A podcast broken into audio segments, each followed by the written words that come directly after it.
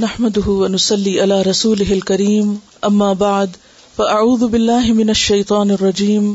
بسم الله الرحمن الرحيم. رب اشرح لي صدري ويسر لي أمري. واحلل عقدة من لساني يفقه قولي. عقبہ بن مسلم کہتے ہیں کہ شفیہ الاسبحی کہتے ہیں کہ وہ مدینہ آئے۔ تو دیکھا کہ ایک شخص بیٹھا ہے اور بہت سے لوگ اس کے آس پاس جمع ہیں۔ تو کہتے کہ یہ کون ہے؟ کہا کہ یہ ابو ہرا ہے۔ تو کہتے کہ میں بھی ان کے قریب آ گیا۔ یہاں تک کہ ان کے سامنے آ کے بیٹھ گیا۔ اور وہ لوگوں سے حدیث بیان کر رہے تھے۔ پھر جب وہ خاموش ہوئے اور تنہا ہوئے یعنی انہوں نے روایت کرنا ختم کیا، مجلس ختم ہوئی، لوگ چلے گئے اور اکیلے رہ گئے وہ، تو میں وہی رکا رہا۔ میں نے ان سے کہا کہ میں ایک حق کی وجہ سے آپ سے کچھ سوال کروں گا، کہ میں آپ سے ایک ایسی حدیث سننا چاہتا ہوں جو آپ نے رسول اللہ صلی اللہ علیہ وسلم سے خود سنی ہو۔ اور کس طرح سنی ہو؟ عقل تہ عالم تہ اس کو سمجھا بھی ہو اور اس کو اچھی طرح جانا بھی ہو۔ تو ابو حرارا نے کہا اف آلو میں ایسا کروں گا، میں آپ کو سناؤں گا۔ لحدن کا حدیثن میں تمہیں ضرور حدیث بیان کروں گا۔ حدثنی ہی رسول اللہ صلی اللہ علیہ وسلم۔ جسے مجھ سے رسول اللہ صلی اللہ علیہ وسلم نے بیان کیا ہے عقل تو عالم تو جس کو میں نے آپ سے سمجھا اور اس کو جانا۔ اور یہ کہہ کر تم نشغ ابو ہریرا نشغتن نشغ کہتے ہیں سسکی لینے کو۔ یعنی ایک غم اور حسرت اور دل کے دکھ کا اظہار، اور ایسا اظہار کہ جس کے نتیجے میں بے ہوشی تاری ہو جائے۔ ایسی سسکی، ایسی آہ کہ وہ ایک طرح سے بے ہوش ہو گئے۔ نشغا لمبی سانس لینے کو یعنی ایک لمبی سانس لی، ایک سسکی لی اور یوں لگا جیسے گم ہو گئے۔ چیخ مار کے بے ہوش ہو گئے۔ فمکت نہ کلیلن تو ہم تھوڑی دیر رکے رہے کہ اب یہ کیا ہوتا ہے۔ تم افاقہ پھر تھوڑی دیر میں آپ کو افاقہ ہوا یعنی آپ ٹھیک ہو گئے۔ فقالا پھر بولے لَأُحَدِّثَنَّكَ حَدِيثًا حَدَّثَنِيهِ رسول اللہ صلی اللہ علیہ وسلم. میں ضرور تمہیں حدیث سناؤں گا، جسے مجھ سے رسول اللہ صلی اللہ علیہ وسلم نے بیان کیا ہے۔ انا وہ فیحا دل بیت جبکہ میں اور وہ اس گھر میں تھے یعنی کوئی تیسرا نہیں تھا۔ ما معنا احد غیری وغیرہ ہمارے ساتھ کوئی تیسرا غیری یعنی میرے علاوہ وغیرہ، اور اس کے علاوہ یعنی آپ صلی اللہ علیہ وسلم کے علاوہ کوئی اور موجود نہ تھا۔ اور یہ کہہ کر تم نشغ ابو ہریرت نشغتن اخرا ابو ہریرا پہ پھر وہی کیفیت تاری ہو گئی۔ پھر اسی طرح سسکی لی، آہ بھری، اور بے ہوش ہو گئے۔ ثم افاقہ۔ پھر افاقہ ہوا۔ وہ مسح ان وجہی اور انہوں نے اپنے چہرے سے مساح کیا یعنی اپنا چہرہ پوچھا پسینہ ہوگا یا جو بھی ان کے دل کی کیفیت ان کے چہرے پر تھی، اس کو صاف کیا۔ فقال پھر فرمایا افعالو میں کروں گا، میں حدیث بیان کروں گا۔ لأحدثنك حدیثا حدثنیہ رسول اللہ صلی اللہ علیہ وسلم۔ ایسی حدیث کے جسے مجھ سے رسول اللہ صلی اللہ علیہ وسلم نے بیان کیا۔ انا وہ فی هذا البیت۔ میں اور وہ یعنی آپ صلی اللہ علیہ وسلم تھے اس گھر میں۔ ما معنا احد غیری وغیرہ ہمارے ساتھ کوئی تیسرا نہ تھا۔ ثم نشغ ابو ہریرت نشغتا اخرى پھر ایک اور بار حضرت ابو ہریرا چیخ مار کر لمبی سسکی لیتے ہوئے بے ہوش ہو گئے۔ ثم افاق ومسح عن وجهه پھر افاقہ ہوا اور اپنے چہرے کو پوچھا، فقال افعل لاحدثنك حديثا. حدثنيه رسول الله صلى الله عليه وسلم. انا وهو في هذا البيت. ما معنا احد غيري وغيره. ثم نشغ ابو هريره نشغتن شدیدتن پھر ابو ہرارا اسی طرح بے ہوش ہوئے اور شدید قسم کے حال سے۔ ثم مال خارن. پھر وہ جھکے گرتے ہوئے۔ یعنی بے ہوش ہوتے ہوتے جیسے جھکے اور یوں لگتا تھا کہ اب نیچے گر پڑیں گے۔ اللہ وجہ ہی اپنے چہرے کے بل۔ فسنت طویل تو میں نے آپ کو تھام لیا۔ سند ہوتا تکیا دینا، سہارا دینا۔ ہاں؟ تو میں نے آپ کو سنبھالا دیا طویل کافی دیر تک۔ ثم افاقا پھر افاقہ ہوا۔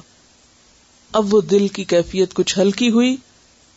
فقالا تو فرمایا حدثنی رسول اللہ صلی اللہ علیہ وسلم. مجھ سے رسول اللہ صلی اللہ علیہ وسلم نے حدیث بیان کی. کیا حدیث؟ ان اللہ تبارک و تعالی، کہ بے شک اللہ تبارک و تعالی اذا کان یوم القیامتی، جب قیامت کا دن ہوگا، ینزل الى العباد، نازل ہوگا بندوں کی طرف یعنی بندوں کی طرف جلوہ فرما ہوں گے۔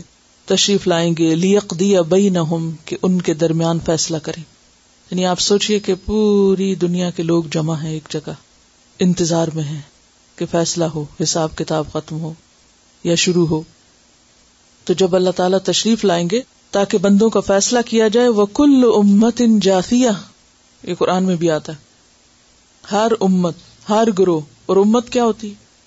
ایک نظریہ اور ایک دور کے لوگ۔ یعنی ایک گروہ۔ کل امت ہر امت، ہر نیشن، ہر قوم جاسیہ گٹنوں کے بل جھکی ہوئی ہوگی۔ یعنی لوگوں کی سب اکڑ اور سب تکبر ختم ہو چکا ہوگا اور سب جھکے ہوئے ہوں گے۔ ایسے میں فاول من آبی رجول جمع القرآن۔ تو پہلا شخص جسے پکارا جائے گا۔ وہ شخص ہوگا جس نے قرآن جمع کیا۔ جمع کرنے سے مراد سیکھا، حفظ کیا، علم حاصل کیا اور اس کو خوب خوب سمیٹا، خوب پڑھا۔ جمع القرآن۔ ورجل قتل فی سبیل اللہ اور وہ شخص جو اللہ کے راستے میں مارا گیا، شہید۔ ورجل کثیر المال۔ اور وہ شخص جس کے پاس بہت مال تھا۔ فیقول اللہ عز وجل للقارئ تو اللہ سبحانہ و تعالی قرآن پڑھنے والے سے کہیں گے علم اعلم کا کیا میں نے تجھے سکھایا نہ تھا؟ ما انزلت علی رسولی جو میں نے اپنے رسول پہ اتارا۔ کالا بلا یا رب۔ وہ اقرار کرے گا، اعتراف کرے گا۔ ہاں اے رب۔ کالا فما عمل تفیما علمتا تو تو نے عمل کیا کیا جس کو تو نے جانا؟ جتنا تجھے معلوم ہوا، اس پر تیرا عمل کیا تھا؟ کالا تو وہ کہے گا کن تو اقوم بھی آنا اللہ و آنا انہار کہ میں اس کے ساتھ کھڑا ہوتا تھا، رات کی گھڑیوں میں یعنی تحجد بھی پڑتا تھا، اور دن کے اوقات میں بھی اس کو لے کے کھڑا ہوتا یعنی اسے لوگوں کو سکھاتا یا خود پڑھتا۔ فیقول اللہ عز وجل له كذبت اللہ تعالیٰ فرمائے گا، تو نے جھوٹ کہا۔ وہ تقول له الملائکہ۔ اور فرشتے بھی اس کو کہیں گے كذبت تو نے جھوٹ کہا۔ وہ یقول اللہ تبارک و تعالی اور اللہ تبارک و تعالی فرمائیں گے، بل ارت بلکہ تو نے تو ارادہ کیا یا چاہا این کہ کہا جائے، فلان ان قار ان کے فلاں قاری ہے، بہت اچھی قرات کرتا ہے، بہت بڑا قرآن کا عالم ہے، بہت نامور اسکالر ہے۔ وقد قیل ذالک اور یہ تو کہہ دیا گیا، تمہیں دنیا میں یہ سارے ریوارڈ اور اوارڈ مل گئے۔ وہ بصاحب المال پھر صاحب مال کو لایا جائے گا۔ فیقول اللہ عز وجل علم اوس علیہ کا اللہ تعالیٰ فرمائے گا کہ کیا میں نے تجھ پر وسط نہیں کی تھی یعنی تجھے بہت بہت مال نہیں دیا تھا؟ حتی لم ادا کا تحتاج الى احد، یہاں تک کہ میں نے تجھے کسی کا بھی محتاج نہیں کیا یعنی تجھے کسی کا بھی ضرورت مند نہیں چھوڑا۔ کالا بلا یا رب۔ کہے گا، کیوں نہیں اے رب؟ کالا فماد عامل تفیما آتے تک تو اللہ تعالیٰ پوچھے گا، پھر تو نے عمل کیا کیا اس میں جو میں نے تجھے دیا تھا؟ کالا کن تو اصل الرحم۔ کہے گا، میں رشتوں کو جوڑتا تھا یعنی رشتے داروں پہ مال خرچ کرتا۔ وہ اتصدق اور میں صدقہ بھی کرتا۔ فیقول اللہ لہو تو اللہ تعالیٰ اس سے فرمائے گا کذبتا تو نے جھوٹ کہا۔ و تقول کذبتا سارے فرشتے بھی کہیں گے، تو نے جھوٹ کہا۔ وہ یقول اللہ تبارک و تعالی۔ اور اللہ تبارک و تعالی فرمائے گا بل ارت یقال، بلکہ تو نے تو چاہا کہ کہا جائے، فلان ان جواد ان فلاں تو بہت سخی ہے، وقد قیل ذلك تو یہ تو کہہ دیا گیا۔ وہ بالذی قتل فی سبیل اللہ، پھر لایا جائے گا وہ شخص جو اللہ کی راہ میں مارا گیا۔ فیقول اللہ لہو تو اللہ تعالیٰ اس سے فرمائے گا، فی مادا قتلتا؟ تو کس چیز میں مارا گیا تھا؟ فیقول اے ربی، کہے گا اے میرے رب عمر تو بال جہاد فی سبیلک۔ مجھے تیرے راستے میں جہاد کا حکم دیا گیا تھا۔ فقاتل تو حتہ قتل تو تو میں نے جنگ کی یہاں تک کہ میں مارا گیا۔ فیقول اللہ لہو کہ دبتا تو اللہ تعالیٰ اس سے فرمائے گا تو نے جھوٹ کہا۔ وہ تقول الملا تو کہ سب فرشتے بھی کہیں گے، تو جھوٹا ہے۔ تو نے جھوٹ کہا۔ وہ یقول اللہ اور اللہ تعالیٰ فرمائے گا، بل ارت یقالا۔ بلکہ تو نے تو چاہا تھا کہ کہا جائے، فلان ان جری ان فلاں بڑا بہادر ہے، فقد کی لذالک تو یہ سب کہہ دیا گیا۔ تم مدر اب رسول اللہ صلی اللہ علیہ وسلم اللہ رک بتیا پھر اللہ کے رسول صلی اللہ علیہ وسلم نے میرے دونوں گٹنوں پہ ہاتھ مارا یعنی ابو ہریرا کے۔ فقال یا ابا ہریرا پھر فرمایا، اے ابو ہریرا الا اکثلاثت یہ تین لوگ ہوں گے، اول خلق اللہ اللہ کی مخلوق میں سے پہلے تسعر بہم النار یوم القیامہ، جن کے ذریعے جہنم کی آگ قیامت کے دن بھڑکائی جائے گی۔ کسی بھی کام کے کرنے سے پہلے خواب و نیکی کا بڑے سے بڑا کام ہی کیوں نہ ہو، ہمیں اپنی نیت اللہ کے لیے خالص کرنی چاہیے۔ علم تو بہت عام ہو گیا ہے، جاننے والے بھی بہت ہو گئے ہیں، مگر عمل کرنے والے کم ہیں۔ علم دنیا کی زینت نہ بن جائے۔ علم صرف دکھاوے کا ذریعہ نہ ہو۔ لہذا کوئی بھی نئی چیز سیکھنے سے پہلے پھر سے اپنے آپ کو یاد دہانی کی ضرورت ہے۔ اور وہ یاد دہانی کہ میرا یہ سب کچھ، میری یہ کوشش، میری یہ محنت صرف اور صرف میرے اللہ کے لیے خالص ہوگی۔ اور اس کے عوض دنیا کی کوئی بھی چیز نہ چاہوں گا۔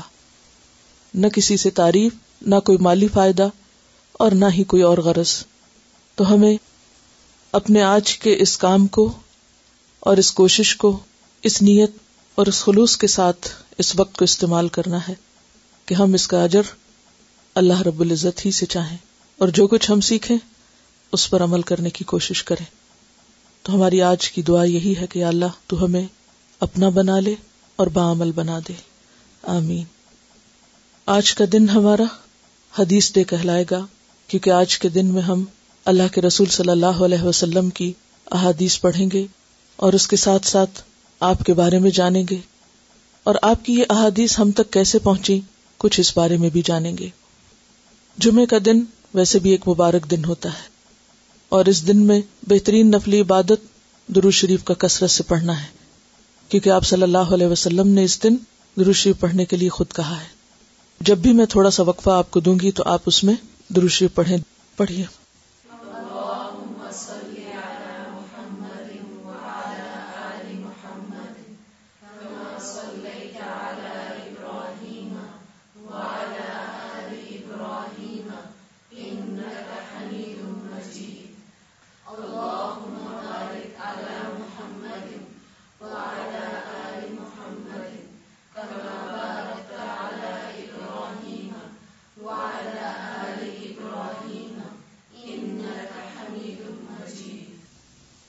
مسلمانوں کے ہاں جب قرآن مجید کی بات کی جاتی ہے، تو سب کا اس پر اتفاق ہوتا ہے کہ ہاں یہ اللہ کا کلام ہے اور اس میں کوئی تبدیلی نہیں ہوئی اور یہ ہماری ہدایت کے لیے ہے۔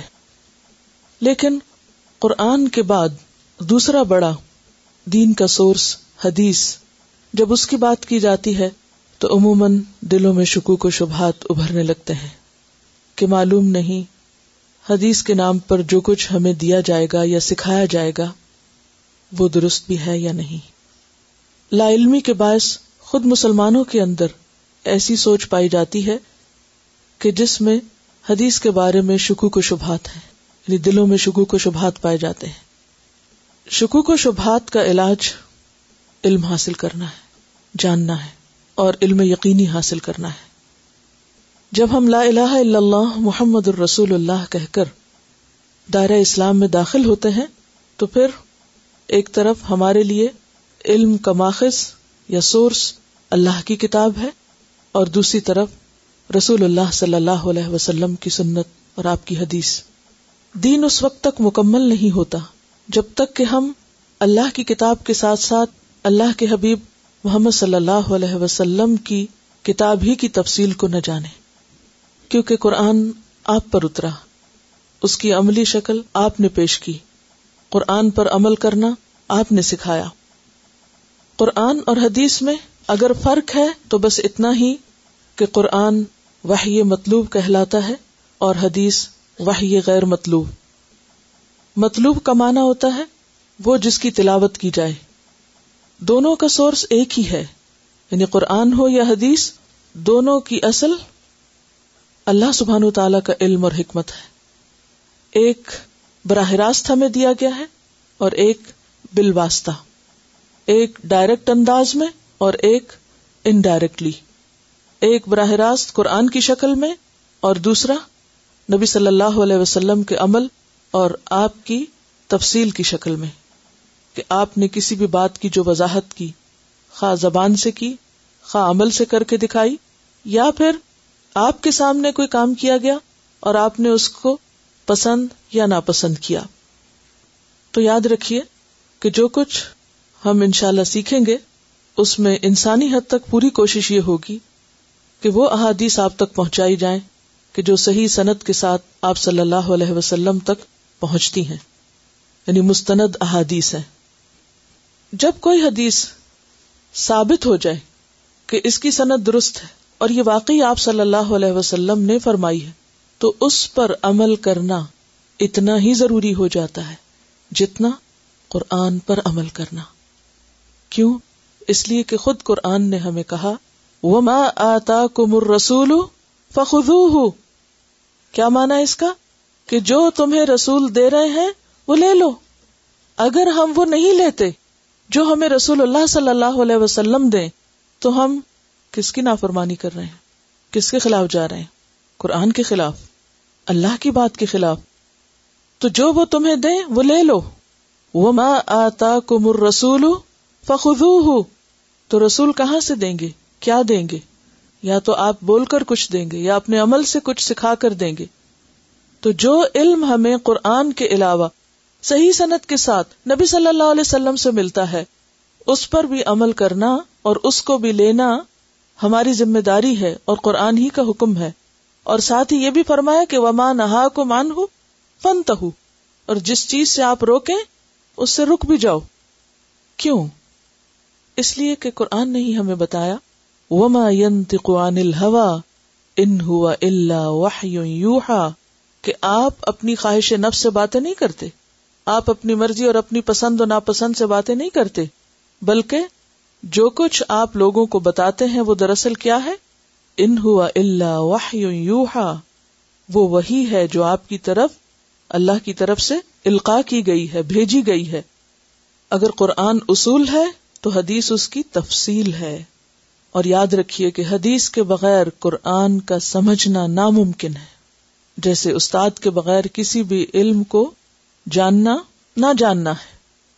کیونکہ کوئی بھی شخص اپنا استاد خود نہیں ہو سکتا۔ تو اللہ سبحان تعالی نے ہمارے لیے ایک بہترین معلم رسول اللہ صلی اللہ علیہ وسلم کو ہمیں تعلیم دینے کے لیے اور سکھانے کے لیے بھیجا۔ اور آپ کا اخلاق وہ کیا تھا؟ کا نخل قرآن وہ قرآن ہی تھا۔ گویا آپ کی عملی زندگی کیا تھی؟ قرآن کا چلتا پھرتا نمونہ۔ اگر کوئی شخص یہ چاہتا ہو کہ قرآن پر عمل کرے تو یہ ممکن نہیں کہ پھر آپ کے طریقے کو اور آپ کی رہنمائی کے بغیر کر سکے۔ ہم سب قرآن سے محبت کرتے ہیں۔ اللہ کے کلام سے ہمیں ایک خاص تعلق ہے۔ لیکن اس پر عمل کرنا عام طور پر کب مشکل ہوتا ہے؟ جب ہمارے سامنے کوئی رول ماڈل نہیں ہوتا۔ تو وہ رول ماڈل دراصل اللہ کے رسول صلی اللہ علیہ وسلم ہے کہ انہوں نے ہر ہر چیز پر عمل کر کے دکھایا۔ عملی نمونہ پیش کیا۔ لہذا اگر ہم واقعی اس بات میں سنجیدہ ہوں کہ ہم قرآن پر عمل کرنا چاہتے ہیں اور قرآن کا حق ادا کرنا چاہتے ہیں، تو ضروری ہے کہ پھر حدیث کا مطالعہ کیا جائے۔ حدیث کا جتنا بھی ذخیرہ ہمارے پاس ہے، وہ دو بڑے حصوں میں تقسیم کیا جا سکتا ہے۔ ایک حصہ وہ ہے جو عبادات سے متعلق ہے، قوانین سے متعلق ہے، جس میں ہمیں نماز، روزہ، حج زکات اور معاملات کرنے کی تعلیمات ملتی ہیں۔ دوسرا حصہ اخلاق سے متعلق ہے۔ باہمی تعلقات اور باہمی سلوک سے متعلق ہے۔ الہدا کے اس کورس میں جہاں تک عبادات کا تعلق ہے اور احادیث کی پہلی قسم کا تعلق ہے، تو الحمد للہ آپ نماز، روزہ، حج، زکوٰۃ، احادیث نبوی صلی اللہ علیہ وسلم ہی کی روشنی میں سیکھتے ہیں۔ اس کے ساتھ ساتھ ضرورت اس بات کی بھی ہے کہ ہم اپنے عام روزمرہ زندگی کے معاملات کو بھی احادیث رسول صلی اللہ علیہ وسلم کی روشنی میں پرکھیں اور اپنا جائزہ لیں۔ انسان کی زندگی کے دو اہم پہلو ہوتے ہیں۔ ایک اس کا تعلق اپنے رب کے ساتھ اور دوسرا اس کا تعلق بندوں کے ساتھ۔ جہاں تک رب کے ساتھ تعلق ہے تو وہ عبادت کی شکل میں ہوتا ہے۔ جیسے نماز، روزہ، حج زکات یا دوسرے لفظوں میں آپ جس کو حقوق اللہ کہتے ہیں۔ اور اتنا ہی اہم دوسرا پہلو بھی ہے اور وہ ہے حقوق العباد کا پہلو، بندوں کا بندوں کے ساتھ معاملہ اور بندوں کا بندوں کے ساتھ سلوک اور طریقہ۔ پہلا حصہ آپ فقہ العبادات میں کور کرتے ہیں، جبکہ دوسرا حصہ آج سے انشاءاللہ ہم اس کا آغاز کریں گے۔ اور اس کے لیے بنیادی طور پر ہم کتاب حسن اخلاق استعمال کریں گے، جو ہماری ایک بیسک سلیبس کی کتاب ہوگی۔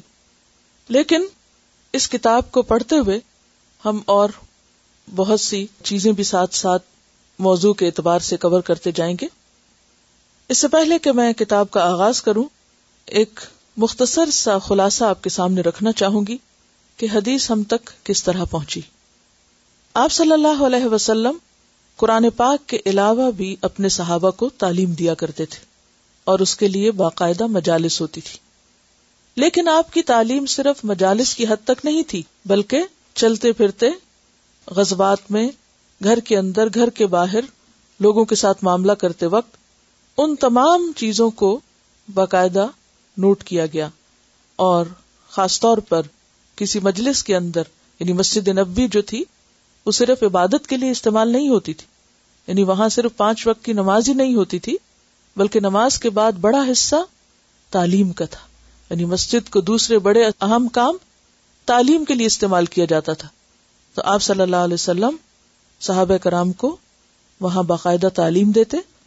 جب آپ صلی اللہ علیہ وسلم تشریف لے جاتے، تو بعد میں صحابہ کرام آپ کی باتوں کو ایک دوسرے سے ڈسکس کرتے، اس کا مذاکرہ کرتے اور ان کو باقاعدہ یاد کیا کرتے تھے۔ بعض صحابہ ان کو لکھ بھی لیا کرتے تھے۔ یہ ایک بہت بڑی غلط فہمی پائی جاتی ہے کہ ہاں قرآن مجید تو اس لیے اوتھینٹک ہے کہ وہ لکھا گیا، حدیث تو لکھی نہیں گئی، اور یہ تو صرف باتیں تھی جو زبانی کلامی ایک دوسرے تک پہنچتی رہی اور پھر وہ معلوم نہیں کیا سے کیا بن گئی۔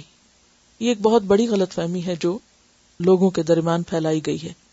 یاد رکھیے کہ قرآن مجید کے علاوہ احادیث کو بھی لکھا گیا۔ اور کئی ایک صحابہ کرام ایسے ہیں کہ جن کے باقاعدہ صحیفے ملتے ہیں۔ اور صحیفہ کس کو کہتے ہیں؟ لکھی ہوئی چیز کو، صرف بولی ہوئی چیز نہیں۔ یہ جو کہا جاتا ہے کہ دو سو سال کے بعد یا اس سے کم و بیش آگے پیچھے احادیث لکھنا شروع کی گئی تو یہ تدوین کا دور ہے، جس میں موضوعات کے اعتبار سے اور مختلف اور اعتبارات سے احادیث کو باقاعدہ تحریری شکل دی گئی۔ وہ ایک انتہائی شکل تھی کہ جس میں باقاعدہ کتب کی شکل اختیار کی۔ لیکن کتابیں بننے سے پہلے احادیث صحیفوں کی شکل میں لوگوں کے درمیان موجود تھی اور اس کے ساتھ ساتھ زبانی روایت کا سلسلہ بھی چلتا رہا۔ جن صحابہ کرام کے صحیفے ہمیں ملتے ہیں، ان میں خاص طور پر عبد اللہ بن امر بن الاس انس ابن مالک عبد اللہ بن عباس، ان کے نام مشہور ہیں۔ حضرت عبداللہ بن امر بن العاص کے صحیفے کا نام صحیفہ صادقہ تھا۔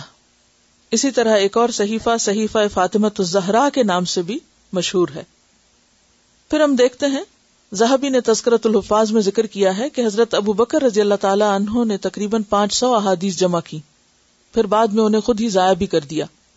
حضرت علی رضی اللہ تعالیٰ عنہ کے پاس ایک صحیفہ تھا، جس میں احکام اور قوانین تھے۔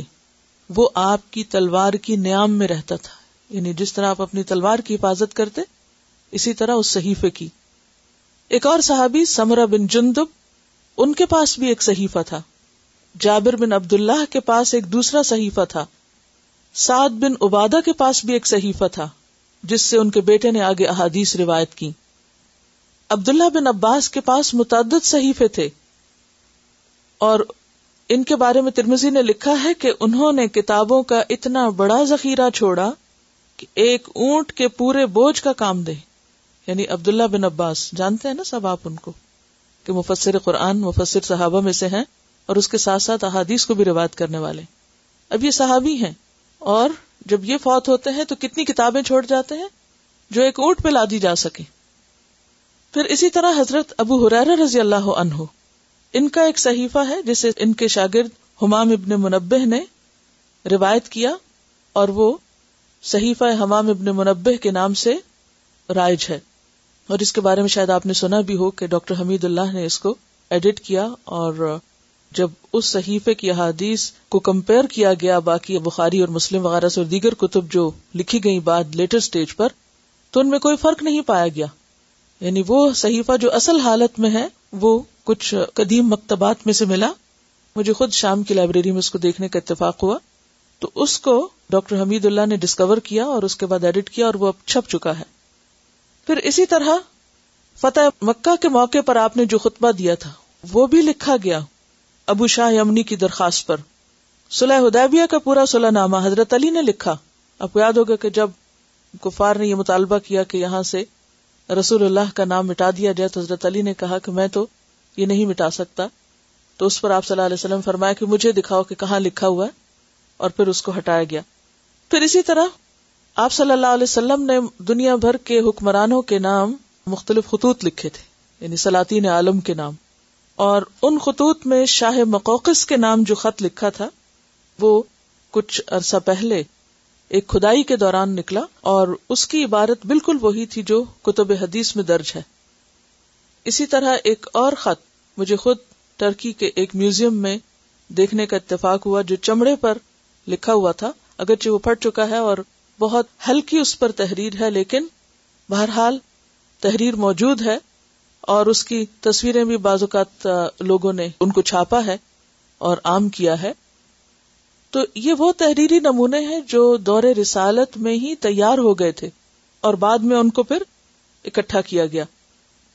محدثین کے کرنے کا کام کیا تھا کہ انہوں نے ان چیزوں کو ایک جگہ جمع کیا، ان کو ترتیب دی اور انہیں ایک باقاعدہ کتابی شکل دی۔ اس سے لوگوں کو غلط فہمی ہو گئی کہ شاید یہ سب کچھ صرف زبانی کلامی ہوتے ہوتے اچانک لوگوں کے پاس آ جمع ہوا۔ پھر اسی طرح ہم دیکھتے ہیں کہ حضرت عبداللہ بن امر بن الاس جو تھے، وہ آپ کی مجلس میں حادیث لکھا کرتے تھے، تو کسی نے اعتراض بھی کیا کہ تم ہر بات لکھ لیتے ہو۔ آپ کبھی غصے میں ہوتے ہیں اور کبھی خوشی میں ہوتے ہیں، تو آپ سے اجازت لو۔ تو اس پر آپ صلی اللہ علیہ وسلم سے انہوں نے اجازت لی اور آپ نے فرمایا کہ خدا کی قسم، جس کے قبضے میں میری جان ہے، میری زبان سے حق کے سوا کچھ نہیں نکلتا۔ خواہ میں غصے میں ہوں، خواہ میں دوسری حالت میں ہوں، لیکن اس زبان سے جو کچھ نکلتا ہے، وہ درست نکلتا ہے۔ اور آپ نے ان کو لکھنے کی اجازت دی۔ پھر اسی طرح آپ دیکھتے ہیں کہ مدینہ میں آپ صلی اللہ علیہ وسلم جب تشریف لائے تھے تو مدینہ کے لوگوں کی مردم شماری کی گئی، گنتی لکھی گئی کہ کتنے لوگ ہیں۔ پھر اسی طرح زکوٰۃ کلیکٹ کرنے والوں کو جو ہدایات دی گئی وہ بھی لکھی ہوئی دی گئی تحریری شکل میں دی گئی امر ابن حزم کو جب آپ صلی اللہ علیہ وسلم نے یمن کا حاکم بنایا تو لکھ کر کچھ جو احکامات تھے وہ ان کو بھیجے گئے۔ پھر اسی طرح وائل ابن حجر ایک صحابی ہیں جو آپ صلی اللہ علیہ وسلم کی صحبت سے مستفید ہونے کے بعد جب جانے لگے تو آپ نے خاص طور پر ان کو ایک نامہ لکھوا کر دیا جس میں نماز، روزے اور شراب وغیرہ کے بارے میں احکامات تھے۔ پھر اسی طرح حضرت معاذ رضی اللہ تعالی عنہ نے تحریرن آپ سے پوچھا کہ سبزیوں پر زکوٰۃ وغیرہ کا حکم کیا ہے۔ ابئی ابن کاب کے بارے میں ملتا ہے کہ وہ تفصیلی روایات کو لکھا کرتے تھے۔ پھر اسی طرح آپ صلی اللہ علیہ وسلم کے دور میں حضرت عبداللہ بن مسعود اور دیگر کچھ صحابہ جو تھے ان کا خاص طور پر پڑھنے لکھنے سے بہت شغف تھا۔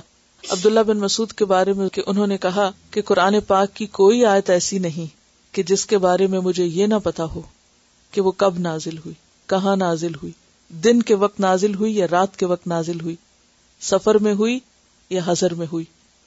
اتنا کچھ جاننے والے صرف زبانی کلامی نہیں سب کچھ کر رہے تھے بلکہ لکھا بھی کرتے تھے۔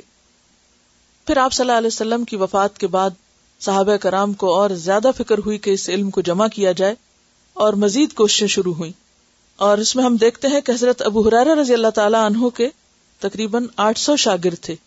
یعنی ایک ایک صحابی سے پھر کتنے کتنے لوگوں نے آگے سیکھا علم۔ اور پھر انہوں نے آگے سکھایا اور انہوں نے آگے سکھایا۔ پھر اسی طرح حضرت عبداللہ بن عباس آپ صلی اللہ علیہ وسلم کے تقریباً اٹھاون یعنی ففٹی ایٹ ایئرز بعد فوت ہوئے ہیں اور یہ سارا وقت ان کا علم کی خدمت میں گزرا۔ پھر اسی طرح سعید بن جبیر کہتے ہیں کہ میں عبداللہ بن عمر اور ابن عباس سے رات کو احادیث سنتا تو پالان پہ لکھ لیا کرتا تھا۔ زیادہ کاغذ تو نہیں ہوتا تھا۔ لکڑی کے اوپر۔ پالان کیا ہوتا اونٹ کے اوپر جو کجاوا رکھا جاتا اس کے اوپر لکھ لیا کرتا تھا۔ اور صبح کو اس کو صاف کر دیتا تھا کہ اگلے دن، جیسے اس کے بعد آپ دیکھیں کہ تختیوں کا رواج اور آپ نے بھی شاید بچپن میں لکڑی کی تختیاں دیکھی ہوں جس پہ لوگ لکھتے ہیں، پھر دھو ڈالتے ہیں، پھر لکھتے ہیں، پھر دھو ڈالتے ہیں۔ حضرت انس بن مالک کون تھے؟ جانتے ہیں؟ خادم رسول صلی اللہ علیہ وسلم۔ کتنے سال آپ کے ساتھ رہے؟ دس سال۔ اور جب ان کی والدہ ان کو لے کر آئی تھی آپ کے پاس، تو کیا کہہ کر آپ کے حوالے کیا تھا؟ میرا یہ بیٹا آپ کی خدمت کرے گا اور یہ لکھنا بھی جانتا ہے، لکھنا بھی جانتا ہے۔ تو انہوں نے خاص طور پر اس بات کا ذکر کیوں کیا کہ یہ لکھنا جانتا ہے؟ تاکہ یہ لکھنے کا کام بھی کرے۔ انہوں نے تقریباً دس سال آپ سے تعلیم حاصل کی اور آگے ایک ہزار دو سو چھیاسی، one thousand two hundred and eighty six احادیث روایت کی۔ یہ کون ہے؟ انس ابن مالک، جو آپ سے سیکھنے کے بعد one thousand two hundred and eighty six احادیث آگے روایت کرتے ہیں۔ اور پھر اپنی وفات کے وقت اپنی اولاد کو وسیعت کرتے ہیں کہ یا بنیا قیدو هذا العلم بالکتابہ، اے میرے بچوں، علم کو لکھ کر محفوظ کرو، لکھا کرو۔ پھر اسی طرح حضرت ابان جو تھے ان کے شاگرد، وہ حضرت انس کے سامنے بیٹھ کر ان کی احادیث لکھا کرتے تھے۔ اور حضرت انس خود اپنے شاگردوں کی احادیث کی تصدیق بھی کرتے تھے کہ جو لکھا ہے، وہ ٹھیک بھی لکھا ہے یا نہیں۔ حضرت جابر بن عبد اللہ آپ صلی اللہ علیہ وسلم کے تقریباً اڑسٹھ سکسٹی ایٹ ایئرز بعد فوت ہوئے ہیں۔ ہاں؟ اور انہوں نے حج کے مسائل پر ایک رسالہ مرتب کیا۔ پھر اسی طرح اور بھی بہت سے نام ہیں، مثلا حضرت عبداللہ بن عمر، آپ صلی اللہ علیہ وسلم کے تقریباً تریسٹھ سکسٹی تھری ایئرز بعد فوت ہوتے ہیں۔ اور آپ کے شاگرد نافے نام سن رکھا نافے کون تھے؟ عبداللہ بن عمر کے شاگرد تھے اور کس کے استاد تھے؟ امام مالک کے اور آپ کو معلوم ہے کہ جو حدیث مالک اناف یعنی ابن عمر روایت ہو تو اس کو کیا کہتے ہیں؟ گولڈن چین ایک تو وہ گولڈن چین ہے جو آپ گلے میں پہنتے ہیں۔ آپ کے لیے تو وہ قیمتی ہے۔ لیکن علم کے متلاشی لوگوں کے لیے ایسی گولڈن چینز زیادہ محبوب تھی یعنی اس حدیث کو بہت اہمیت دی جاتی۔ سکسٹی ایٹ ایئرز کے بعد فوت ہوئے ہیں حضرت عبداللہ بن عمر۔ اور ان کے شاگرد نافع جو غلام تھے آپ کے بیسیکلی اور جن کو چین بھی کیا تھا آپ نے پڑھنے کے لیے، کیونکہ ان کے اندر بہت ذہانت اور قابلیت پائی تھی آپ نے، وہ تھرٹی ایئرز آپ کے ساتھ رہتے ہیں۔ یعنی علم کا یہ سلسلہ اور علم جو آگے بڑھا ہے، ایسے ہی چلتے پھرتے نہیں، بلکہ لوگوں نے اپنی زندگیاں اس میں لگائی پھر اسی طرح آپ دیکھتے ہیں کہ حضرت عائشہ رضی اللہ تعالی عنہا، اڑتالیس سال تک فورٹی ایٹ ایئرس تک آپ کے بعد احادیث روایت کرتی رہی اور آپ کی شاگردہ امرا بنت عبد الرحمان کئی سال تک آپ سے علم حاصل کرتی رہی اور وہ آگے ایک سو تین ہجری میں فوت ہوتی ہیں۔ اور پھر حضرت عمر بن عبد العزیز انہوں نے مدینہ کے قاضی امر بن حزم کو کہا کہ علم کو باقاعدہ مدون کرو یعنی اس کو لکھ لو اور اس کو سنبھالو کہ کہیں یہ سب ضائع نہ ہو جائے۔ نبی صلی اللہ علیہ وسلم کے بعد دور صحابہ میں اس کی حفاظت کی گئی اور پھر آپ کے بعد دور تعبین میں باقاعدہ اس کو یعنی قید کر لیا گیا یا یہ عربی کا لفظ قید کرنا ہے۔ اردو میں بھی آپ سمجھ سکتے ہیں کہ اس کو باقاعدہ سمیٹ لیا گیا، اس کی حفاظت کی گئی۔ اور پھر تو ایک ایسا سلسلہ نکلا اسلامی دنیا میں علم کی ترویج کا کہ ہر ہر شخص اگر کسی چیز کے پیچھے بھاگتا تھا تو وہ ورثہ تھا نبی صلی اللہ علیہ وسلم کا۔ اور اس میں آپ دیکھیے کہ صحابہ کرام لوگوں کو موٹیویٹ کیسے کرتے تھے؟ کیسے شوق دلاتے تھے؟ ایک دفعہ حضرت ابو حرارہ رضی اللہ تعالیٰ عنہ بازار گئے۔ لوگ اپنے خرید و فروخت، لین دین، دنیا کے کاموں میں مشغول تھے۔ تو انہوں نے کہا، آواز بلند کر کے، اور صحابہ کا بہت روب بھی تھا۔ بلند آواز سے کہا کہ لوگوں، دیکھو مسجد میں نبی صلی اللہ علیہ وسلم کا ورثہ تقسیم ہو رہا ہے اور تم یہاں کن کاموں میں لگے ہوئے ہو؟ تو لوگ چھوڑ کے کام دوڑتے گئے مسجد میں۔ دیکھا تو وہاں احادیث کی تعلیم دی جا رہی تھی۔ کہا، یہی تو ورثہ ہے آپ کا۔ پیغمبر مال تو نہیں چھوڑ کے جاتے، پیغمبر تو علم چھوڑ کے جاتے ہیں۔ اور جس نے اس علم کا حصہ پا لیا، اس نے آپ کی وراثت کا حصہ پا لیا۔ یعنی آپ خود سوچیں کہ کتنی زیادہ تڑپ تھی ان کے اندر کہ اس علم کو آئندہ نسلوں تک منتقل کیا جائے۔ اور اس کے لیے پھر لوگوں نے کس طرح شوق ظاہر کیا؟ ابو اسحاق سبی انہوں نے تین سو استادوں سے علم حاصل کیا۔ عبداللہ بن مبارک کون تھے؟ امام ابو حنیفہ کے استادوں میں سے تھے۔ انہوں نے گیارہ سو محدثین سے علم حاصل کیا۔ مالک ابن انس، نو سو محدثین سے۔ ہشام بن عبد اللہ سترہ سو شیوخ سے۔ سترہ سو لوگوں کے پاس گئے سیکھنے کے لیے۔ ابو نعیم الاسبہانی، آٹھ سو علماء سے۔ یہ جو کچھ میں کہہ رہی ہوں ایک ایک چیز کے پورے ریفرنس یہاں لکھے ہوئے کسی چیز کا بھی ریفرنس آپ پوچھ سکتے ہیں۔ ایک جملہ بھی میں ایسا نہیں بتا رہی کہ جو وداؤٹ ریفرنس ہو۔ یہ سب کچھ تاریخ سے اکٹھا کیا ہوا ہے۔ ابن اساکر نے تیرہ سو اسی سے زیادہ علماء سے، احمد ابن الفرات نے سترہ سو ستر شیوخ سے علم حاصل کیا۔ امام زہری نے بیس برس تک سعید ابن المسیب کی چوکھٹ نہ چھوڑی۔ بیس سال تک حماد بن زید نے بیس سال ایوب کی ہم رکابی کی۔ ہم رکابی کا مطلب ہوتا ہے، وہ گھر میں ہوتے تو ساتھ ہوتے، اور یعنی شہر میں ہوتے تو بھی روز سیکھتے، اور جب کہیں سفر کرتے تو ساتھ سفر کرتے۔ کہ وہاں کسی کو سکھائے تو میں وہاں بھی سیکھوں۔ ربی ابن انس دس سال تک حسن بصری کے ساتھ رہے۔ ابن زرارہ چودہ سال تک، ابن الیہ کے حلقہ درس میں بیٹھے۔ ابن جریج نے اٹھارہ سال تک عطا ابن کسان کی شاگردی کی۔ ثابت بن اسلم چالیس سال تک امام مالک کے حلقہ درس میں شریک رہے۔ چالیس سال تک۔ امام زہری نے اپنا مال طلب حدیث میں پانی کی طرح بہایا۔ ربیہ نے طلب حدیث میں گھر کا اثاثہ اور چھت کی کڑیاں بھی بیچ ڈالی۔ ابن المبارک نے چالیس ہزار درہم صرف کیے۔ یاہی ابن معین نے دس لاکھ درہم سے زیادہ اپنے طلب علم میں خرچ کیے۔ آج بھی لوگ مال خرچ کرتے ہیں علم کے لیے۔ قرضے اٹھاتے ہیں۔ زندگیاں ان کی قرضے چکاتے گزر جاتی ہے لیکن کس علم کے لیے؟ صرف دنیا کے، جس سے مزید دنیا حاصل کر سکے۔ آج دین کے علم کے لیے وقت اور مال لگانے والے بہت کم رہ گئے ہیں۔ یہی ابن معین نے دس لاکھ درہم سے زیادہ اپنے طلب علم میں خرچ کیے۔ علی ابن عاصم واسطی نے ایک لاکھ درہم اور اسی طرح خطیب بغدادی نے اپنا سارا مال اور اسی طرح وہ جب خود سیکھ لیتے تھے تو پھر ان کے پاس جو کچھ ہوتا تھا وہ طالب علموں پہ بے درے خرچ کرتے تھے۔ یعنی وہ صرف اپنے سیکھنے پر نہیں بلکہ سیکھنے کے بعد آگے جن کو سکھاتے تھے ان پہ بھی مال خرچ کرتے۔ اس میں عبداللہ بن مبارک کا واقعہ آپ نے سنا ہوگا کہ کس طرح انہوں نے سال کو تین حصوں میں بانٹ رکھا تھا۔ ایک حصہ سیکھنے سکھانے کے لیے، ایک میں حج یا جہاد کے لیے جاتے اور ایک میں کاروبار کرتے۔ اور وہ چار مہینے جو کاروبار کرتے تھے بزنس کرتے تھے، اس میں سے جتنا کماتے، اس کو پھر اپنی ذات اور ضروریات کے علاوہ اور گھر بار اپنے شاگردوں پہ خرچ کرتے اور اس کے ساتھ جو لوگ حج پہ جانا چاہتے، ان پہ خرچ کرتے۔ یہ وہ لوگ ہیں جنہوں نے آخرت کے سودے کی ہیں، جنہوں نے آخرت کو اپنی منزل اور اپنا گھر سمجھا اور اپنا سب کچھ اسی راستے میں لگایا یہ وہ دور تھا جب مسلمانوں کا سورج طلوع ہو رہا تھا اور اس میں ان سب لوگوں کی کنٹریبیوشن ہے۔ آپ صلی اللہ علیہ وسلم جو پیغام پہنچا کر لوگوں کو گئے، پھر ان میں سے ایک ایک نے آگے بڑھ کر اپنا وقت، جان، مال اس مشن کو آگے پہنچانے میں صرف کیا۔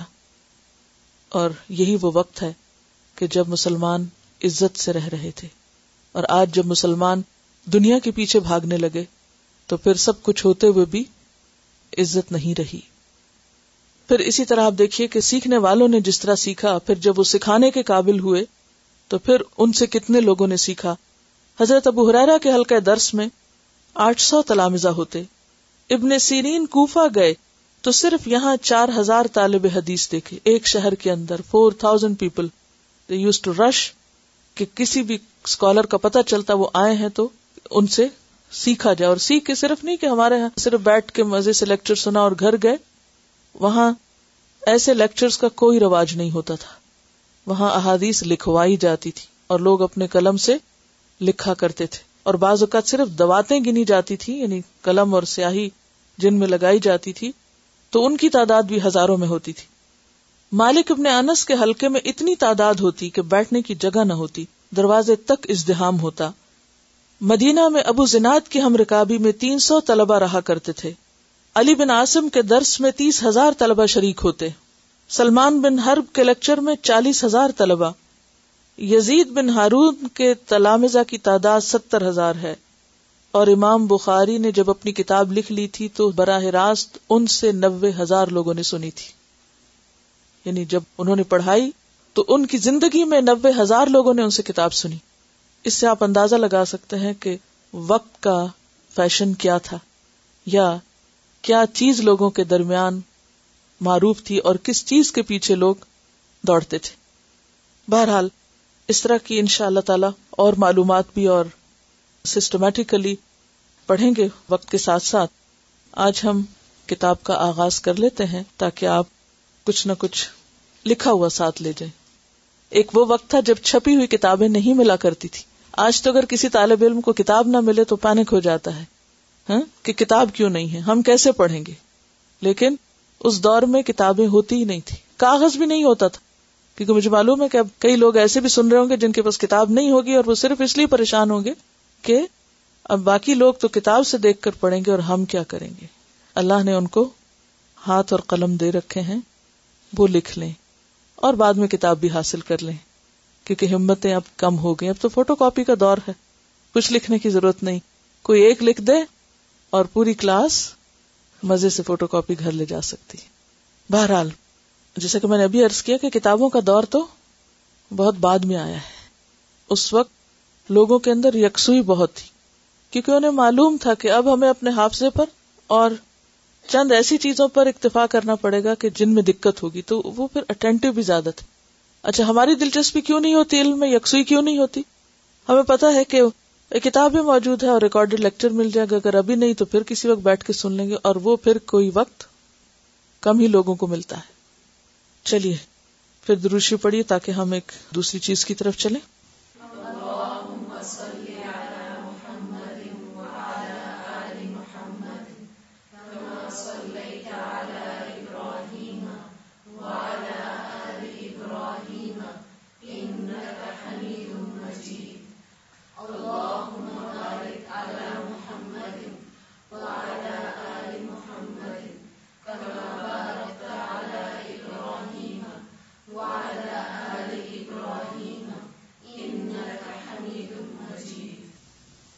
اعوذ باللہ من الشیطان الرجیم، بسم اللہ الرحمن الرحیم، کتاب کا نام ہے حسن اخلاق۔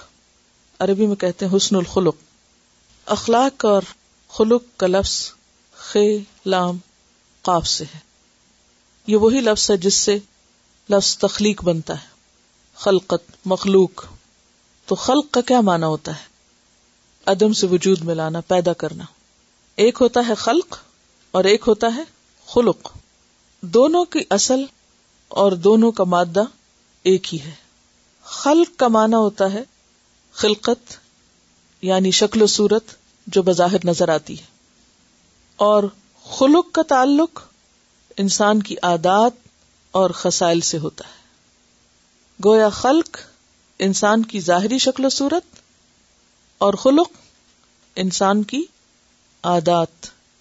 جو کس کا اظہار ہوتی ہے کس کا اظہار ہوتی انسان کے اندر کا اظہار، انسان کے باطن کا۔ اگرچہ اخلاق ظاہری طور طریقوں کا نام ہے، لیکن اس کی روٹس اور اس کی جڑیں اور اس کی بنیاد دل میں ہوتی، اندر ہوتی۔ تو گویا جب تک دل کی اصلاح نہ ہو، اندر کی اصلاح نہ ہو، اس وقت تک باہر کا اخلاق درست نہیں ہو سکتا۔ اور اندر کی اصلاح کیا چیز کرتی ہے؟ اللہ کا ڈر۔ تقوا جتنا زیادہ اللہ کا ڈر ہوگا اور جتنی زیادہ آخرت کی فکر ہوگی اور جتنی زیادہ اللہ سے محبت ہوگی اور جتنا زیادہ جنت کا شوق ہوگا، اتنا ہی زیادہ انسان اس دنیا میں اپنے معاملات کو درست کر لے گا۔ نبی صلی اللہ علیہ وسلم اپنے لیے ایک دعا کیا کرتے تھے۔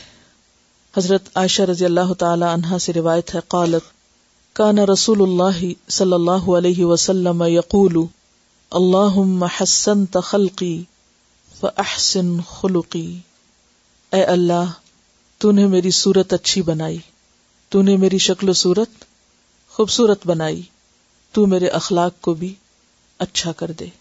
اور یہ دعا آپ کہاں پڑھا کرتے تھے؟ کب؟ آئینہ دیکھتے ہوئے، کیونکہ اس وقت انسان کو اپنی شکل و صورت زیادہ نظر آتی ہے یا شکل و صورت دیکھنے کا وہ موقع بہترین ہوتا ہے۔ تو اس موقع پر آپ کیا دعا مانگتے؟ ایک طرف اللہ تعالی کا شکر ادا کرتے کہ یا اللہ، تو نے جیسا بھی مجھے بنایا، بہت ہی اچھا بنایا، اور تو میرے اخلاق کو بھی اچھا بنا دے۔ یعنی ظاہر بھی خوبصورت ہو اور باطن بھی۔ ظاہر کو خوبصورت بنانے کے لیے تو ہم بہت فکر کرتے ہیں۔ ہمارا لباس اچھا ہو ہماری شکل اچھی ہو اور اس کو سجانے کے لیے ہم اپنا مال بھی خرچ کرتے ہیں، اپنا بہت سا وقت بھی لگاتے ہیں۔ لیکن عام طور پر یہ ہماری غلط فہمی ہے کہ ہم صرف اچھا لباس اور اچھا میک اپ کر کے خوبصورت ہو سکتے ہیں۔ یہ صرف ایک حصہ ہے خوبصورت بننے کا۔ اصل خوبصورتی، جو دیر پا خوبصورتی، وہ اخلاق کی خوبصورتی ہے۔ جسمانی خوبصورتی کے لیے بھی انسان کو تگو دو کرنی پڑتی ہے کوشش کرنی پڑتی، محنت کرنی پڑتی۔ اسی طرح باطنی خوبصورتی کے لیے، اخلاق کی خوبصورتی کے لیے بھی انسان کو کوشش کرنا پڑتی ہے۔ اس کے لیے بھی محنت ضروری ہے۔ اب دیکھا یہ جائے گا کہ وہ کیا چیزیں ہیں کہ جو انسان کو خوبصورت بناتی یعنی اخلاق کس چیز کا نام ہے؟ اخلاق کو مختلف الفاظ میں آپ ڈیفائن کر سکتے ہیں۔ عربی اصل تو آپ نے دیکھ ہی لی۔ خلق کی جمع ہے اخلاق۔ ٹھیک ہے؟ عادات، معاملات، باہمی سلوک، برتاؤ، جو روز مرہ کی زندگی میں ایک آدمی دوسرے سے کرتا ہے۔ دوسرے لفظوں میں آپ یوں کہیے کہ حقوق و لباد کی ادائیگی کا بہترین طریقہ۔ انسانوں کے ساتھ رہنے کا بہترین طریقہ۔ کسی بھی چیز کو بہترین کب کہا جائے گا؟ وہ بہترین کب ہوتی ہے؟ اسلام کی نظر میں احسن عمل کی تعریف کیا ہے؟ جو اندر سے بھی اچھا ہو اور باہر سے بھی اچھا ہو، نیت بھی اچھی اور طریقہ بھی اچھا ہو۔ اور طریقہ اچھا ہو کس بنیاد پر؟ نبی صلی اللہ علیہ وسلم کے طریقے کی بنیاد پر۔ تو پھر ہم دیکھیں گے کہ آپ نے اچھے معاملے اور اچھے سلوک اور اچھے تعلق کے لیے کیا اصول دیا ہے ہمیں؟ ایک مشہور حدیث ہے کہ خدا کی قسم کوئی شخص اس وقت تک مومن نہیں ہو سکتا، جب تک کہ وہ دوسرے کے لیے وہ نہ چاہے جو وہ اپنے لیے چاہتا ہے۔ تو بہترین اخلاق اور بہترین معاملہ کسی کے ساتھ بھی کیا معاملہ ہے؟ کہ آپ دوسرے کے لیے کیا چاہیں؟ جو اپنے لیے چاہیں۔ اور اگر آپ اس اصول کو ذہن میں رکھیں، تو آپ دیکھیں گے کہ آپ اگر بہت زیادہ تفصیلات میں نہ بھی جائیں، بہت علم آپ کے پاس نہ بھی ہو، تو بھی ایک میزان آپ کو مل جاتا ہے کہ جو چیز مجھے اچھی نہیں لگتی، وہ میں کسی کے لیے کیوں کرتا ہوں۔ مثلاً، آپ اب بتائیے گا کہ آپ کو کیا اچھا نہیں لگتا۔ لوگوں کے رویوں میں کیا اچھا نہیں لگتا؟ بالکل نیچرل باتیں کرے۔ کوئی بہت زیادہ لمبی چوڑی کوٹیشن دینے کی ضرورت نہیں۔ روڈنس کسی کی یا کسی کا ایروگینس اچھی نہیں لگتی۔ بد زبانی اچھی نہیں لگتی۔ کوئی کسی کی چگلی کرے تو اچھا نہیں لگتا۔ کوئی ہمارے خلاف بات کر دے، جھوٹ اچھا نہیں لگتا، الزام تراشی اچھی نہیں لگتی۔ غصے والے لوگ اچھے نہیں لگتے۔ دوغلا پن جب وہ کسی کی رسپیکٹ نہیں کرتے، تانا دینا اچھا نہیں لگتا۔ اگر یہ ساری باتیں جمع کر لی جائیں تو ان سب کو ایک لفظ میں کیسے کہیں گے؟ کیا اچھا نہیں لگتا؟ بد اخلاقی اچھی نہیں لگتی۔ ان سب کے اوپر کیا ہے؟ ایک ہی ٹھپا لگا سکتے ہیں کہ یہ سب کچھ بد اخلاقی ہے۔ اچھا کیا لگتا ہے؟ چلیے یہ بھی بتا دیجیے کیونکہ حدیث میں یہ آیا ہے کہ جو خود کو اچھا لگتا ہے، وہی دوسرے کے لیے چاہو، وہی دوسرے کے ساتھ کرو جو تم کو اچھا لگتا ہے۔ تو کیا اچھا لگتا ہے؟ تمیز سے بات کرنا اچھا لگتا اور رسپیکٹ ٹھیک ہے؟ چلیے ہوم ورک دے دوں؟ ایک ہفتے میں نوٹ کیجیے کہ آپ کو کس کی کیا کیا باتیں اچھی نہیں لگی ٹھیک ہے؟ تین ایسی باتیں جو آپ کو کسی کے اندر اچھی نہیں لگی اس سے معاملہ کرتے وقت۔ یعنی آپ نے کسی سے معاملہ کیا اور اس نے ایسا کام کیا جس نے آپ کو ہرٹ کر دیا۔ کسی سے بات کرتے وقت، کسی سے لین دین کرتے وقت، کسی سے ملاقات کرتے وقت، کسی کے اندر کوئی ایسی چیز دیکھی جس سے طبیعت خراب ہوئی دیکھ کے۔ فرسٹ ہینڈ ایکسپیرئنس اس ہفتے کے اندر۔ ہوم ورک کی ڈائری بالکل الگ بنائے اور نوٹس لکھنے کی چیز بھی الگ، تاکہ کچھ بھی پیچھے دیکھنا پڑے تو فوراً آپ نکال لیں۔ اور یہ جو ہوم ورک ڈائری ہے، انشاءاللہ اس ڈائری کے نمبر بھی ہیں اور جب آپ کا ٹیسٹ ہوگا تو آپ سب سے یہ ڈائریاں کلیکٹ کر لی جائیں گی۔ اور اس میں دیکھا جائے گا کہ آپ نے کیا لکھا۔ سائز وہ ہو ڈائری کا جو آپ کے ہینڈ بیگ میں آ جائے۔ اگر کتاب جتنا رکھ لے تو بھی ٹھیک ہے، اگر اس سے چھوٹا ہو جو بیگ میں آ جائے۔ آج کے لیے تمہید ہی کا دن تھا بیسیکلی اور انشاءاللہ ہم اس سے یہیں سے کنٹینیو کریں گے۔ اور اس سبجیکٹ کو ہم پریکٹیکل بنائیں گے۔ ٹھیک ہے، انشاءاللہ۔ سوال پھر دوہرا دیتی ہوں کہ اگلے ہفتے کے دوران آپ جائزہ لیں گے اور مجھے اس سے پہلے کہ میں کلاس شروع کروں فیڈ بیک دیں گے تین ایسی باتیں جو آپ کو کسی کے اندر اچھی نہیں لگی، تاکہ اس کی روشنی میں ہم اپنا جائزہ لے سکیں کہ ہمیں پھر خود کو کیا نہیں کرنا۔ ایک چیز آپ کو بتا دوں کہ مطلوب کیا ہے، آپ سے ٹیسٹ کس طرح ہوگا؟ احادیث کا لفظی ترجمہ آنا چاہیے آپ کو، ٹھیک ہے؟